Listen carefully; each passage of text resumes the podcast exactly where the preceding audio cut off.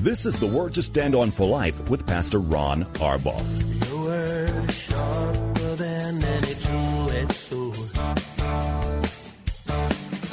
and it cuts deep into my heart. The Word to Stand On for Life is a radio ministry of Calvary Chapel in San Antonio. A live call-in show here to help you answer your questions about the Bible and how to apply the Word to your daily life. For more information on Calvary Chapel, visit our website, calvarysa.com. Get your Bible questions ready and call in now to 210-340-9585. It's The Word to Stand On for Life with Pastor Ron Arbaugh.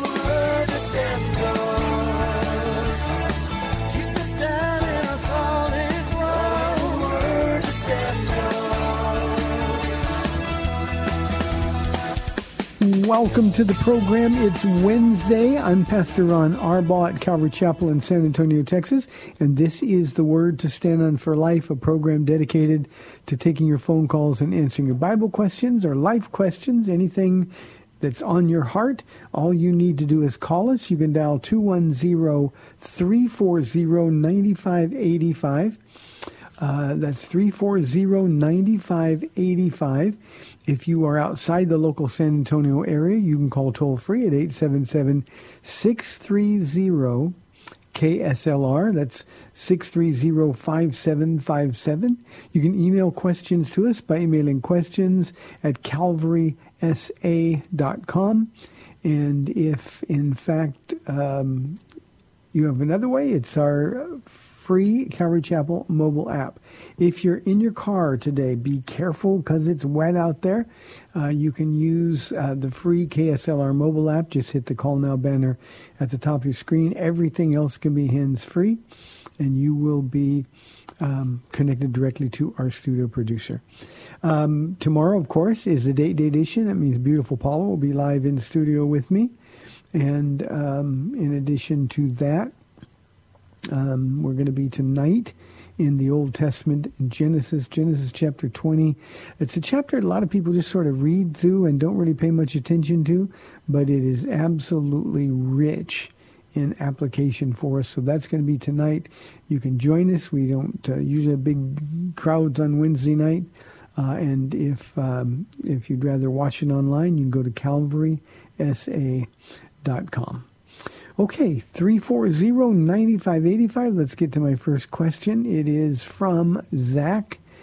And he said, 1 John 5 talks about sin that leads to death. What is that? Zach, this is a passage of Scripture that people have been wondering about, sometimes arguing about, from really since John wrote it. It's we don't have the insight into his mind, what he was thinking when he wrote it as the Holy Spirit was inspiring him to do it. Let me read the passage of Scripture. It's verse 16 in 1 John chapter 5. It says, if anyone sees his brother commit a sin that does not lead to death, he should pray, and God will give him life. But there is a sin. He says, I refer to those whose sin does not lead to death. There is a sin that leads to death. I'm not saying that he should pray about that. A couple of things. The context here is prayer in this passage. You go up a couple of verses, and the context is praying. So what we want to do is understand in context that John is talking still in verse 16 about praying for wayward brothers and sisters. When he says at the beginning of verse 16, if anyone sees, not hears or hears about, but if you have visual proof that you have a brother who's committing a sin, then we need to pray, and our prayers will be answered by God, and God will not only forgive, but give that brother life. Praying for wayward brothers and sisters is something that we all ought to be doing. The problem is the rest of the verse. When we talk about there is a sin that leads to death, and then John says, I'm not saying that you should pray about that. What does he mean? And John is evidently speaking about a situation that his readers are familiar with because there's no background. We're not given any details, Zach, nor an adequate explanation. And I think for good reason. It's almost as though he wrote something as he realized it might confuse his readers. He tries to explain it without spending too much time on it. Now, this cannot refer to spiritual death, some commentators would suppose, because he's addressing brothers in the Lord. That's really important. In fact, in the last chapter, verse 4, he says that we're commanded to love our brothers. So this is praying in love. So John is simply saying that if you see someone who is a believer in Jesus Christ who commits sin, then pray for him. Say something to him, but pray for him as well. And when he says that there is a sin that does not lead to death, all wrongdoing is sin, that's the normal course of things. So whether this is physical death in a literal context, and I personally, Zach, believe it is up for debate. And let me just give the simple explanation from my own experience. I have seen Christians who committed such grievous sins, walking away from the Lord, and they suddenly died. And I don't mean instantly on the spot when they sinned, but I've seen their health take severe, significant turns for the worse. I've seen people who were otherwise healthy get sicker and sicker and sicker until they die. And it's almost like God in his mercy is taking them out before they sin beyond God's ability to repair. Again, if we're saved, we're his, we're sealed with a deposit. So this isn't about losing salvation, but I think there's times when God protects us from ourselves, and in this case, they pay with their physical life. The Apostle Paul, writing to the Corinthians, as he rebukes them in the whole letter of 1 Corinthians, he says to them to partake of communion in an unworthy manner has caused some of you to be sick, even led some of you to die. So I think God, in his mercy, is protecting us from going too far, and he takes them out.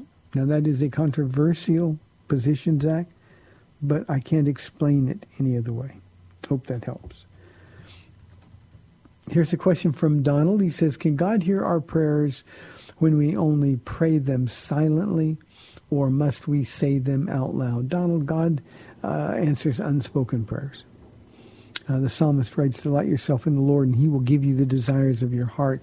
So when we're worshiping God, or when we're praying from those desires that he's placed into our heart, those are prayers that God not only hears, but he delights to answer. So we don't have to pray them out loud. Now, for me personally, Donald, praying out loud helps me keep my mind from wandering.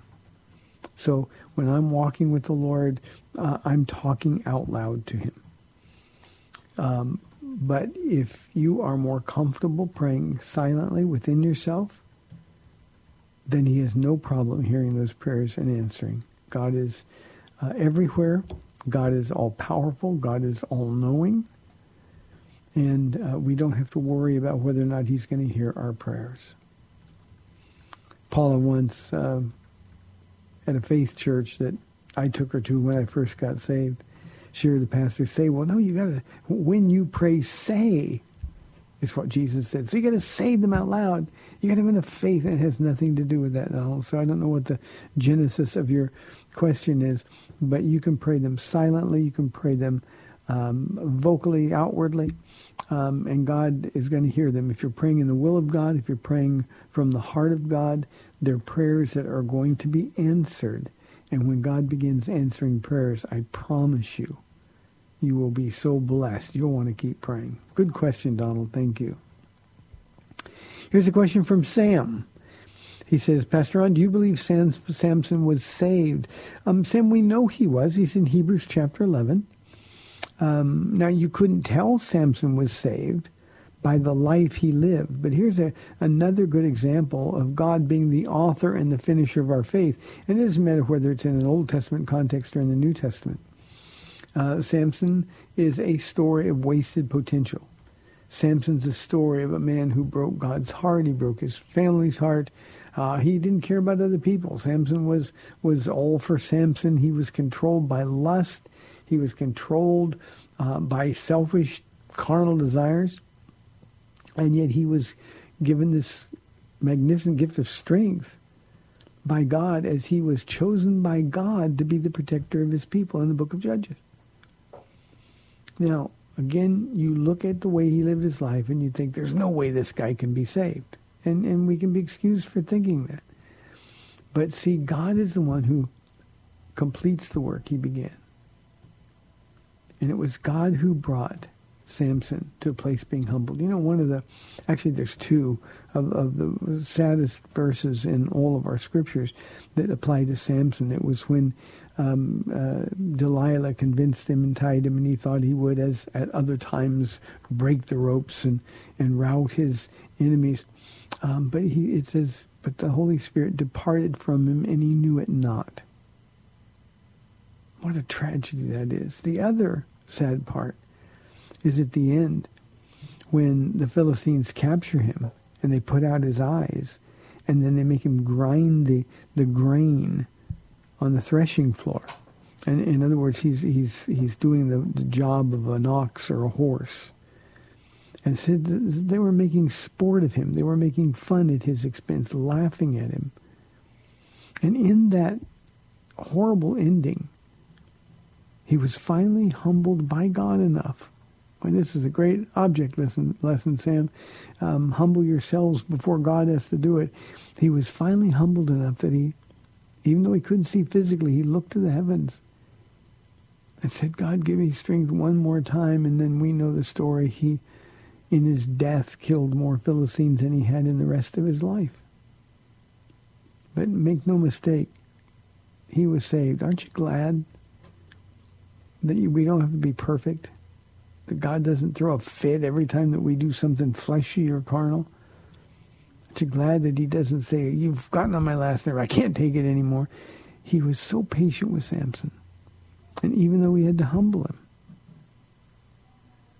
Samson at the end demonstrated who he really was. And I love knowing that God is faithful even when we are faithless. His will is always going to be accomplished. And God's will for Samson was that he protect his people, the Israelites, and he did that by murdering or killing the Philistines. Good question. Samson is a sad, sad story. Let's go to Castroville and talk with John on line one. John, thanks for calling. You're on the air. How are you doing, Pastor Ron? John, I'm doing really well. It's good to hear from you again. Yes, sir. It's been a little while since we've talked, and the reason for my call is two reasons. One, I want to let you know I've been listening to you since the 27th of August of 2012. My goodness, right thank when you. I started going back to church, and I've really grown over the years. But, you know, the reason I'm calling is over the last several months, I've heard Reuben from Seguin, Texas, call in. And months ago, I recall he was in severe physical pain. Mm-hmm. And I find it amazing that when you get in the Word, I've noticed he's asked several questions about the Word, and his voice sounds so joyful. And I just wanted to make that statement. That's what I see out here in the radio land, and I just wanted to make a statement about that. John, thank you. That's so kind of you. God bless you. God bless you. You know, this is an act of kindness when John calls. I'm sure he's encouraging Reuben right now, and it's always encouraging to me to know that God is doing a work through the radio program here. And Reuben is one of those guys, he sort of grew up in a Pentecostal church background where there was really no emphasis on the Word. Reuben is a worship leader himself, so he's a really gifted guy. But, you know, emotions can only carry you so long. And for a long time now, I think Reuben's been calling nearly as long as John has.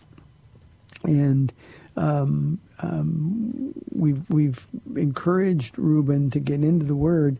And you can tell by his voice when he calls, whether or not he's been in the Word, because then it's the Spirit of God working through the Word of God that's encouraging him. And Reuben is doing well. Thank all of you for your prayers. His father, he said in our last call last week, was getting better as well.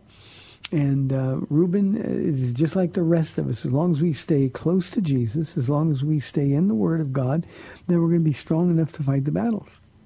And the truth is, it doesn't matter how much you know, if you're not going to stay close to Jesus, when the enemy comes and begins to pound us, then we're simply going to be unable to stand as the Lord wants us to. So it's connected to the Word of God. And we get a lot of emails and phone calls here about Reuben. So many people are praying for him. Imagine, John, how encouraging that is when somebody like you picks up the phone and takes time to call. Good call. Thank you very much. We got a bunch of encouragers in our audience in this show, and I'm really grateful for that. Jennifer says, how can we be sure that we are in God's will? Jennifer, finding the will of God, you know, we mysticize it. We want formulas, you know, how can I know? And there is somewhat of a formula in Romans chapter 12. It says, in view of God's mercy, brothers, I urge you to offer your bodies as a living sacrifice, holy and acceptable to God.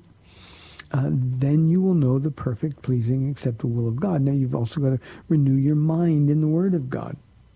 So if you do those two things, if you're surrendered to the Lord and you're in the Word, you're doing what it says, you're being obedient, then you can't miss being in God's will. Now, Jennifer, here I think is the problem with most of the questions like this I get. We have a tendency, especially as we're just humans with our Western perspective, that God's will is one day we're going to get it delivered to us, you know, like an email, or we're going to see it in a dream, or an angel's going to appear to us, or some other person is going to say, thus saith the Lord, and we're going to respond to that prophecy. You know, learning what the will of God is a process that takes a long time. I've been saved for 29 and a half years now. And I can tell you, Jennifer, that the key for me to being in the will of God is to be with Jesus every day. To be with him. Not just be a Christian, but to be with him in relationship. When I'm walking with Jesus, when I'm talking to him throughout the day, then I know I'm in his will, because if I wasn't in his will, then I wouldn't be able to hear him. And again, I'm not talking about hearing an audible voice, but I wouldn't be able to hear him. And so I walk with him every single day, and then when the enemy wants to lie to me, I think most of you in the radio audience know some months ago we had a COVID-19 outbreak here at the church, and I believe with all of my heart I was in the will of God. God didn't want to close the church. And I, with all of my heart, I believe it. And then the circumstances start occurring and people start pointing fingers. Well, you know, you shouldn't have had church, or some say, well, you should have done more to social distance, those kind of things. And the enemy started piling on me.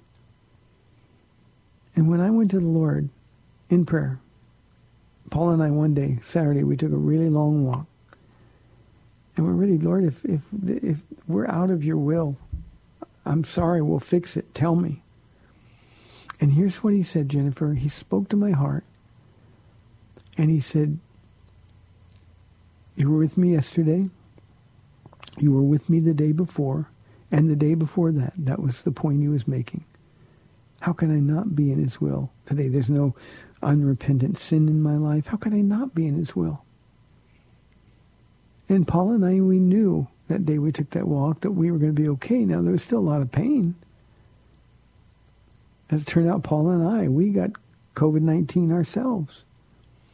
But you see, I could shut the door for the enemy lying to me and accusing me. Because to be in the will of God is to be with Jesus. And if you're with Jesus, you're in the will of God. Now, I know that's redundant, but it's really important. And so the next day I got up, and I offered my body to Jesus again. I know I'm in his will. And here's the key, Jennifer. When you're walking with Jesus, you can't miss his will for your life. Now, I didn't start out as a pastor, but I walked right into the middle of his will being a pastor by being with him every day. I have people that will say things like, well, how do I know what God's will is for me regarding a husband or regarding a wife? Well, if you walk with Jesus every day, you're going to walk right into his will, whether it's to be single or to be married.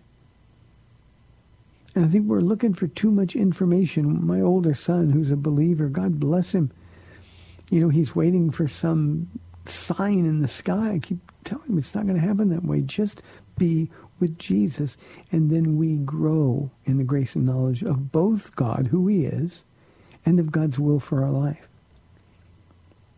So Jennifer, if you can get up in the morning like I do and say, Jesus, today of my own free will I choose to serve you, not by might nor by power, but by your Spirit, in your name, and for your glory. If you can get up every day and do that, and then start walking with Jesus first thing in the morning and stay with him all day, you can be 100% positive you're in his will.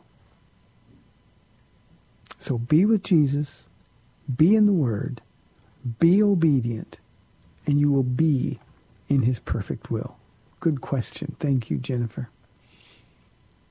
A lot of these concepts of being in God's will, hearing the voice of God, you know, we overly mystify them. God doesn't make it difficult. He knows that he's not working with much in terms of material. So he says, how about this? And here Jesus said this to his disciples. My sheep know my voice. I call them by name and they follow me. That, Jennifer, and everybody else in this audience, is the key to knowing and being in the will of God.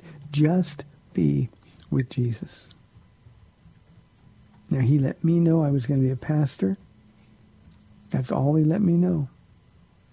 4 years later, Paul and I were on our way to San Antonio, Texas, a place we'd never been, to start a church. He led us every step of the way. And in the same way, he'll lead each one of you.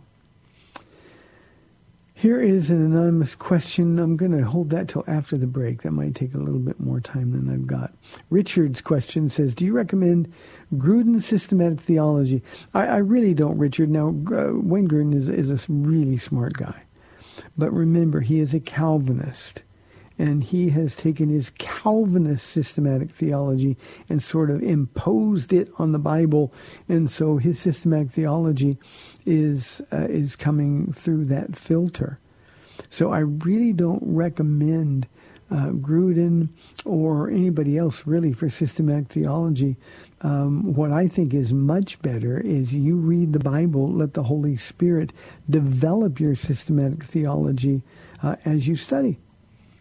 You know, one of the good things, it wasn't good as it played out in my life, but it's good as it played out over the years here as a pastor, is I wasn't raised in church. I had never opened a Bible.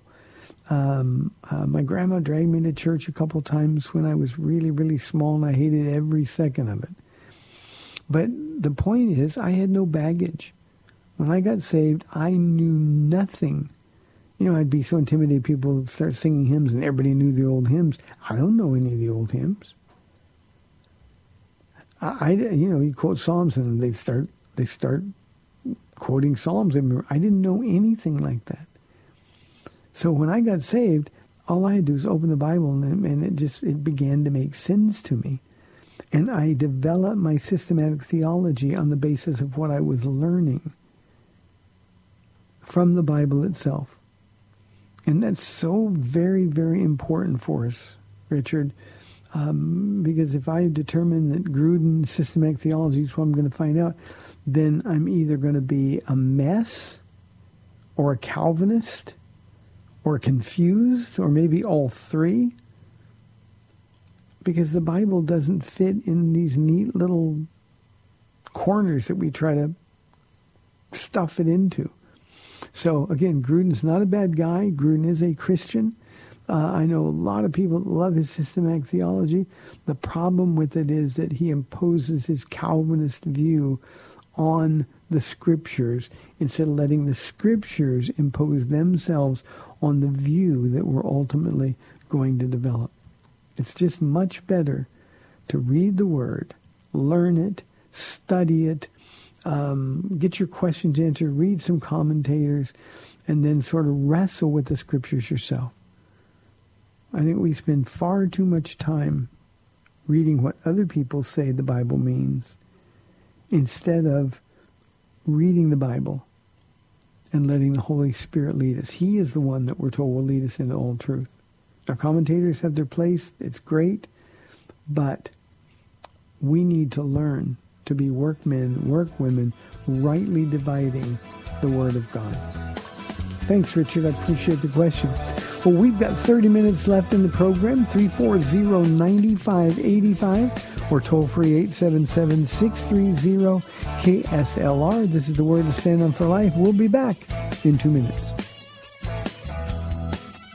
If you have questions about the Bible, you can send them to Pastor Ron, and he'll answer them on the air or reply directly to you. Email your questions to PastorRonKSLR@gmail.com. That's PastorRonKSLR@gmail.com.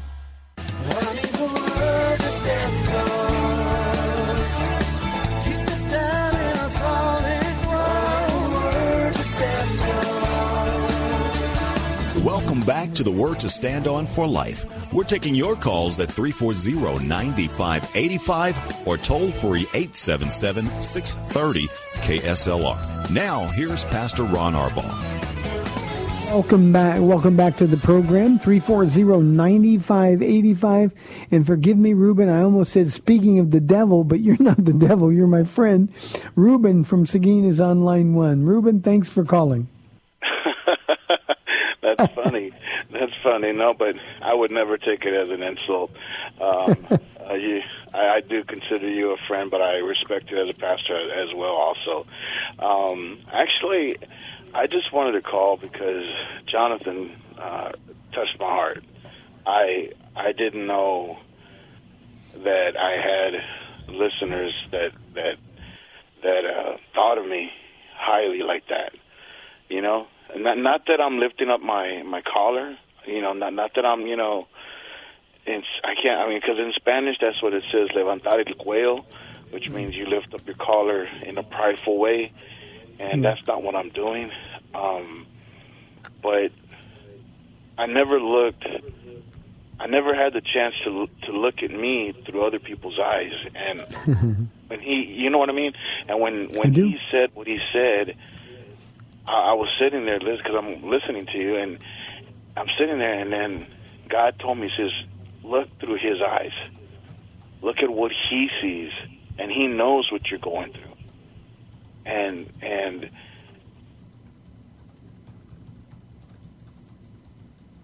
I don't boast for weight, because God is the only one that does this. It's not me, it is God. And I'm actually, I was interviewed yesterday morning from a guy from KSLR that has a show on Sundays at 5:30 called,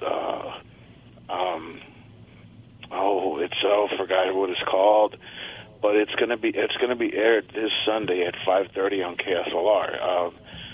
Fantastic. I can't remember the name of it. It's with Mike Hernandez. Mm-hmm. I don't know if you know who he is, but anyways, I don't know Mike.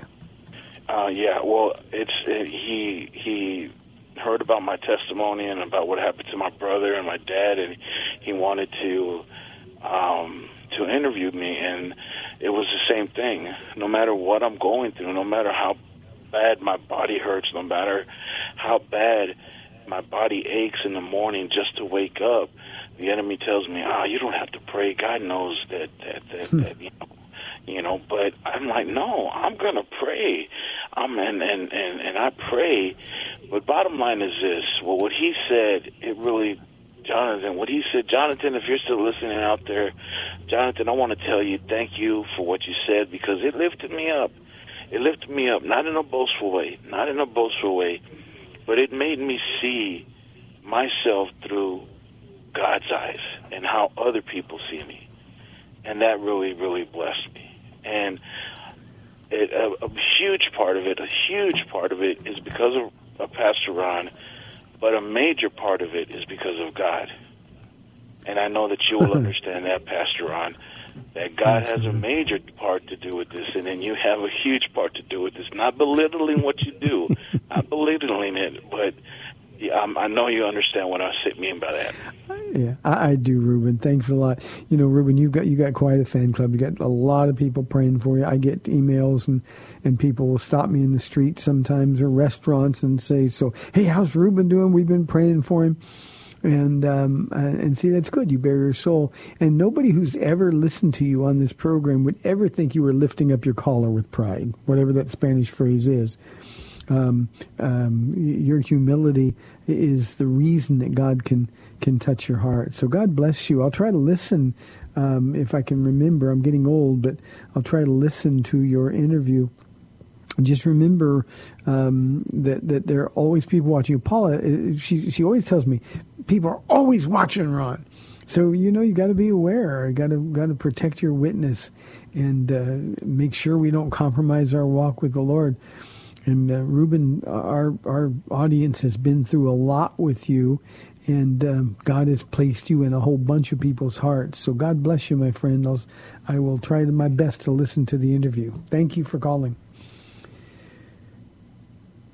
340-9585. Here is a question from Scott from our email inbox. It says, in John 14:30-31, when Jesus talks about the prince of this world is coming, is he referring to the time which covers from his ascension into heaven and on or forward, or is he referring specifically to the end times?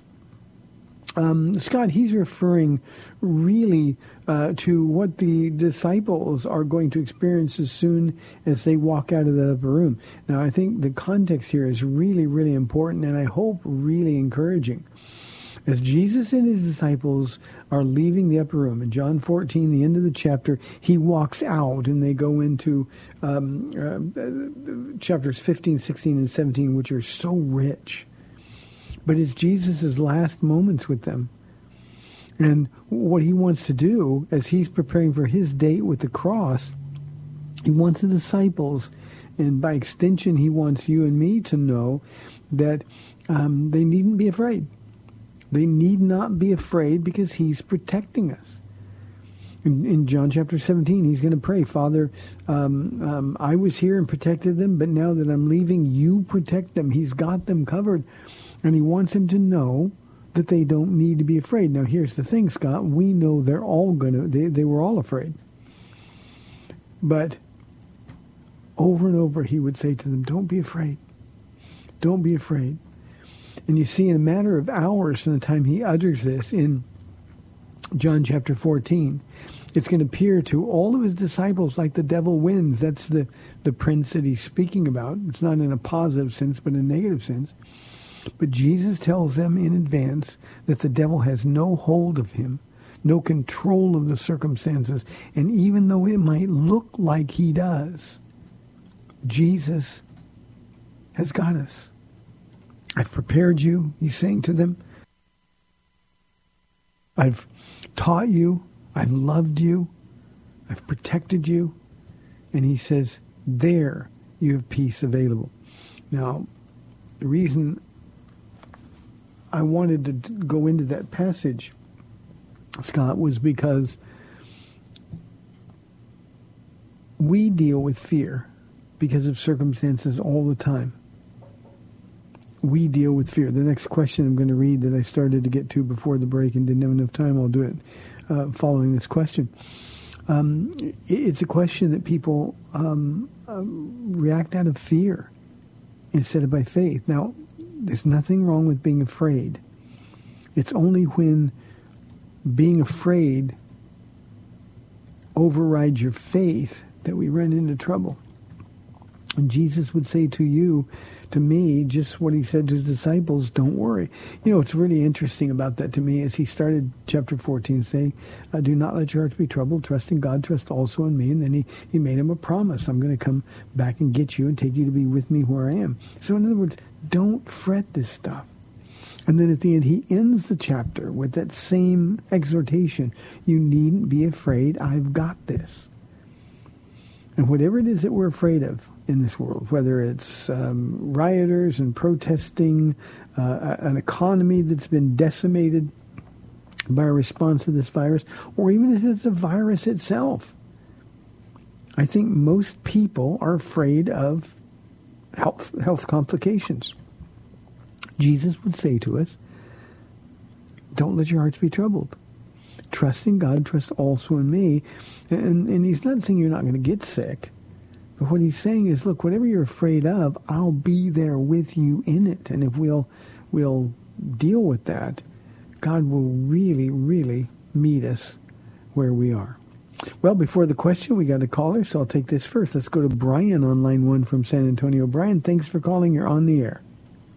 Yes, Pastor Ron. Yes, I'm calling because recently a friend of mine told me that he heard a prophet, a so-called prophet, say that the Reverend Martin Luther, that this prophet saw the Reverend Martin Luther King in hell, and it so shook me. What my friend told me, I couldn't believe it, and he told me that part of the reason was because of he was a righteous man and he loved God, but he didn't. There was some things that he messed up in life.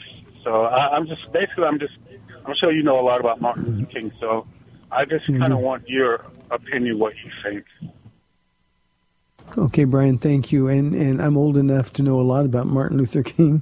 If Martin Luther King was ever a Christian, he is in heaven. That's the for God is faithful when we're not. He who began a good work in us will be faithful to complete it. And aren't you glad, Brian, that we don't have to be perfect? That when we mess up, aren't you glad that when we drift into sin or just even outright fall into sin, aren't you glad that God is the one who sealed our salvation? So that's the short answer. There were a lot of stories. I don't know whether they're true, but you can read them online. He was accused of being unfaithful. He was accused of all kinds of things. But you see, those sins, if he was born again, and I trust that he was, were forgiven, past, present, and future sins. Now, all of that to say, this is the bigger problem here. Tell your friend, Brian, that there are no prophets today. And he needs to be really, really careful how he speaks about the children of God. When we listen to people who are lying, and your friends, the prophet, the so-called prophet, was lying, because if God did speak to him in a dream or in a vision or in a word from heaven, it would be something that would be encouraging and edifying. It wouldn't be something about somebody who died in 1968. It wouldn't be God allowing us to be able to see the eternal future of somebody else. Ephesians chapter 2 makes it really clear there are no prophets today. And anybody that tells you they're a prophet, Brian, then you need to run away from them as quickly as you can. I feel pretty certain that Martin Luther King is in heaven. I realize that maybe he wasn't perfect, but neither am I.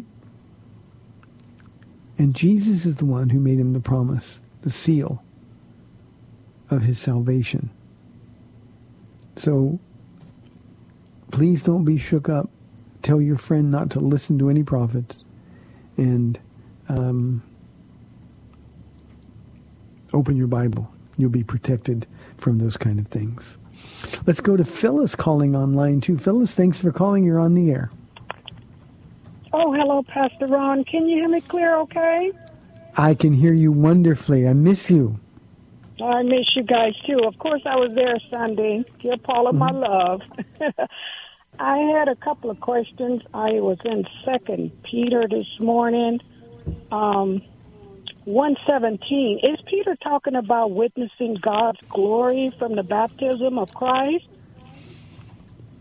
And also, I understand, like Ephesians, it's somewhere in Ephesians say, for we wrestle not with flesh and blood, but against principalities, the rulers of this dark world.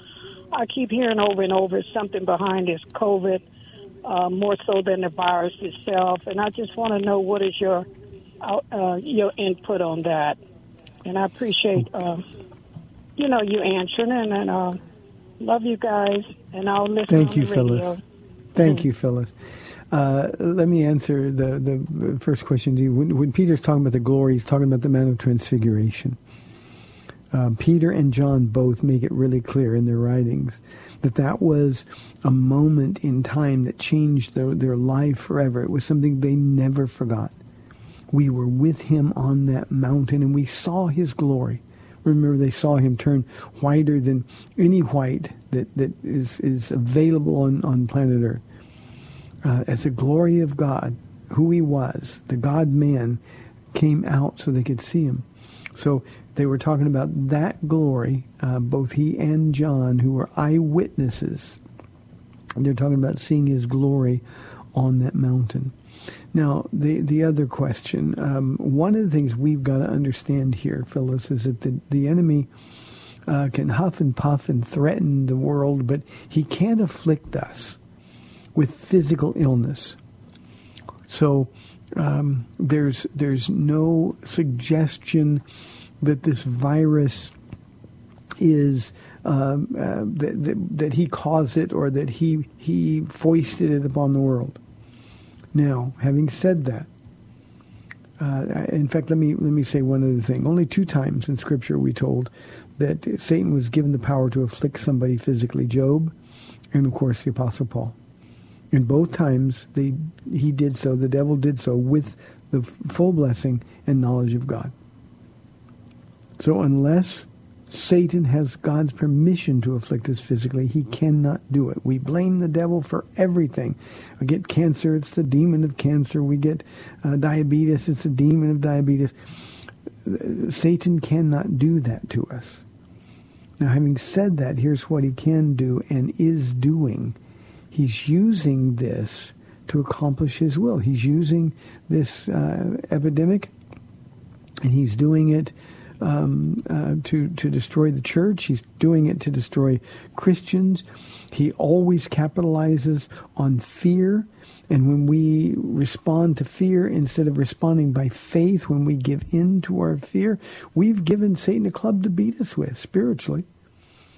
And so he's going to use it, and he's going to be merciless in using it. But he did not cause it. And that's something that's really, really important. Because that way, if we get sick, we know that God is with us. So I hope that answers your question, Phyllis. It's really important that God is the one who's in control, even though at times it appears like the devil is. Fear is a big weapon in his arsenal.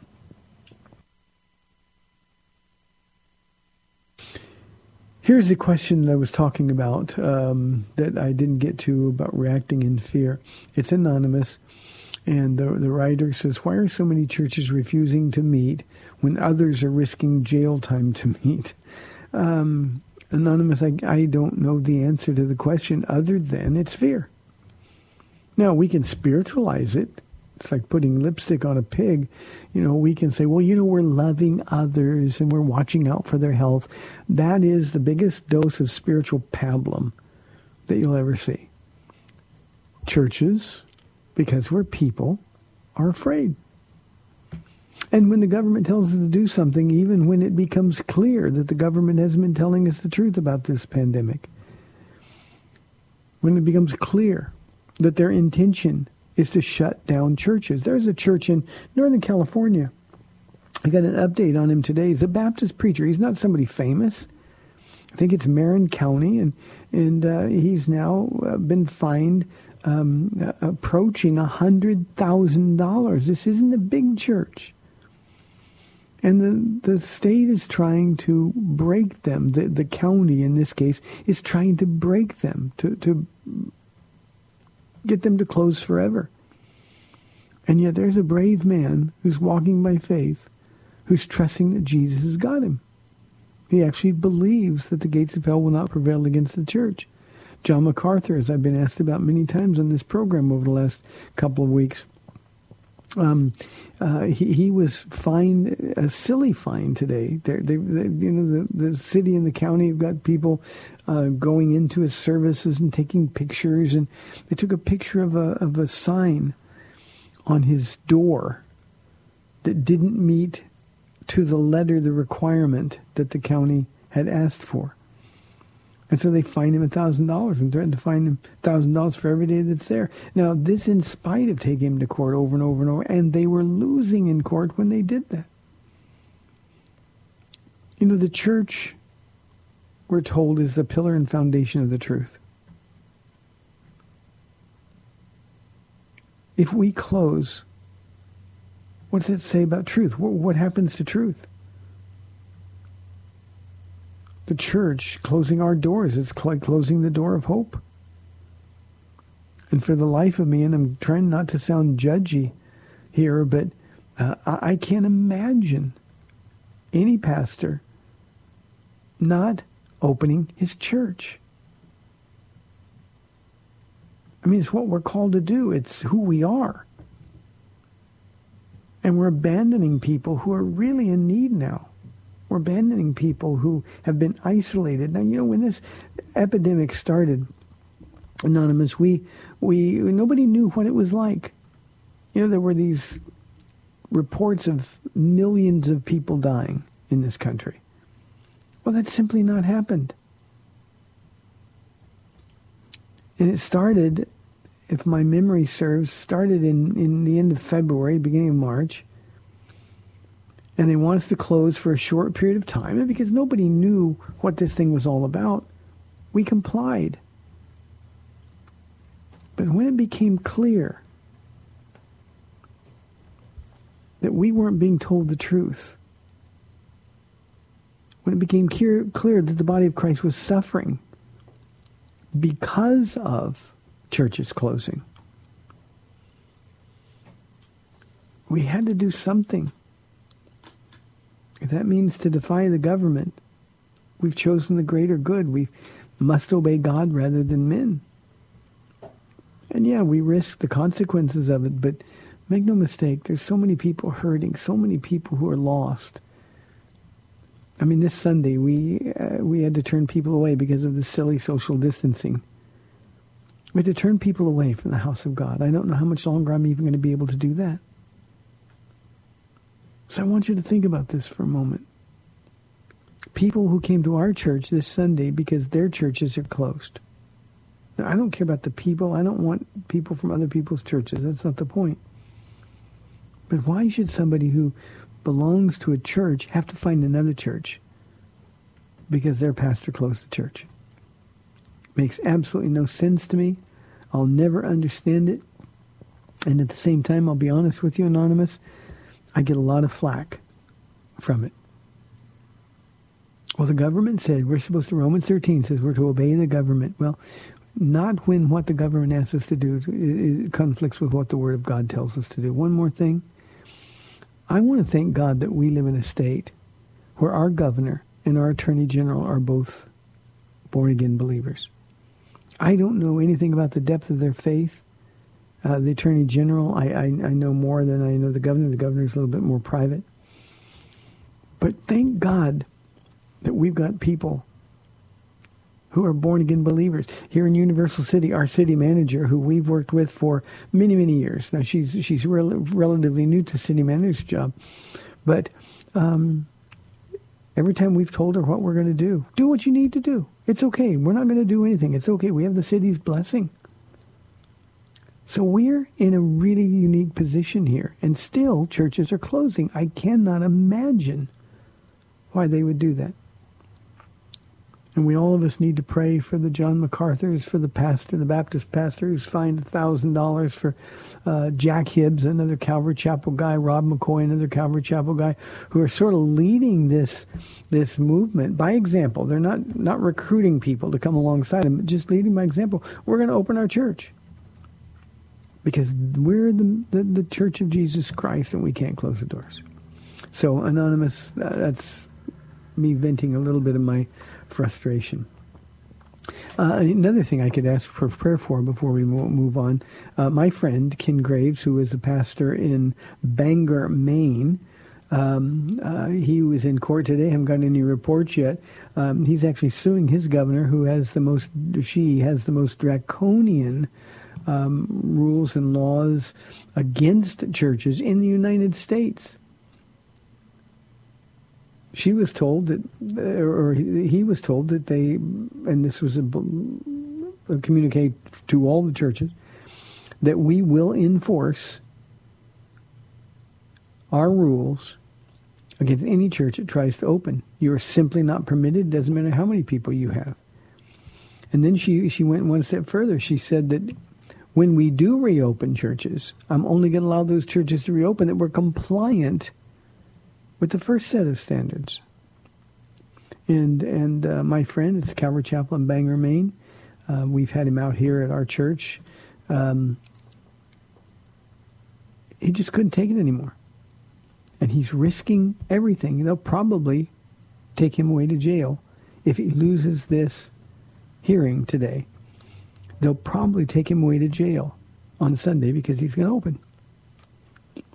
So encourage your pastor, if he's closed, encourage your pastor to open. Hey, thanks for tuning in. Remember, tomorrow is a eight-day show. Paula will be live in studio with me, and she'll be a lot more fun than I was today. But we look forward to seeing you. May the Lord bless you and keep you. I'm Pastor Ron Arbaugh from Calvary Chapel in San Antonio, Texas. Lord willing, I'll be back tomorrow at 4 o'clock on AM 630, The Word. Thanks for spending this time with Calvary Chapel's The Word to Stand On for Life with Pastor Ron Arbaugh. The Word to Stand On for Life is on every weekday afternoon at 4, and Pastor Ron invites you to find out more about Calvary Chapel at calvarysa.com. The Word to Stand On for Life was sponsored by Calvary Chapel of San Antonio.